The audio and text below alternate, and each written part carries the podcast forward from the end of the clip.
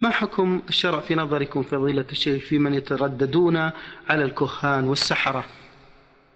رأينا أن هذا لا يجوز لأن النبي صلى الله عليه وسلم قال من أتى عرافا فسأله لم تقبل له صلاة أربعين يوما أو قال أربعين ليلة.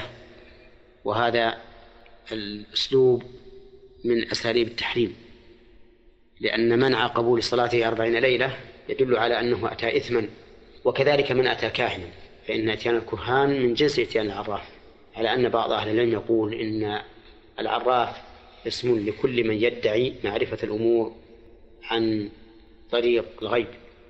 فإن أتى كاهنا فصدقه فقد كفر بما أنزل على محمد صلى الله عليه وسلم وذلك لأنه إذا سأله عن أمر من أمور الغيب فصدقه به فقد كذب قول الله تعالى قل لا يعلم من في السماوات والأرض الغيب إلا الله.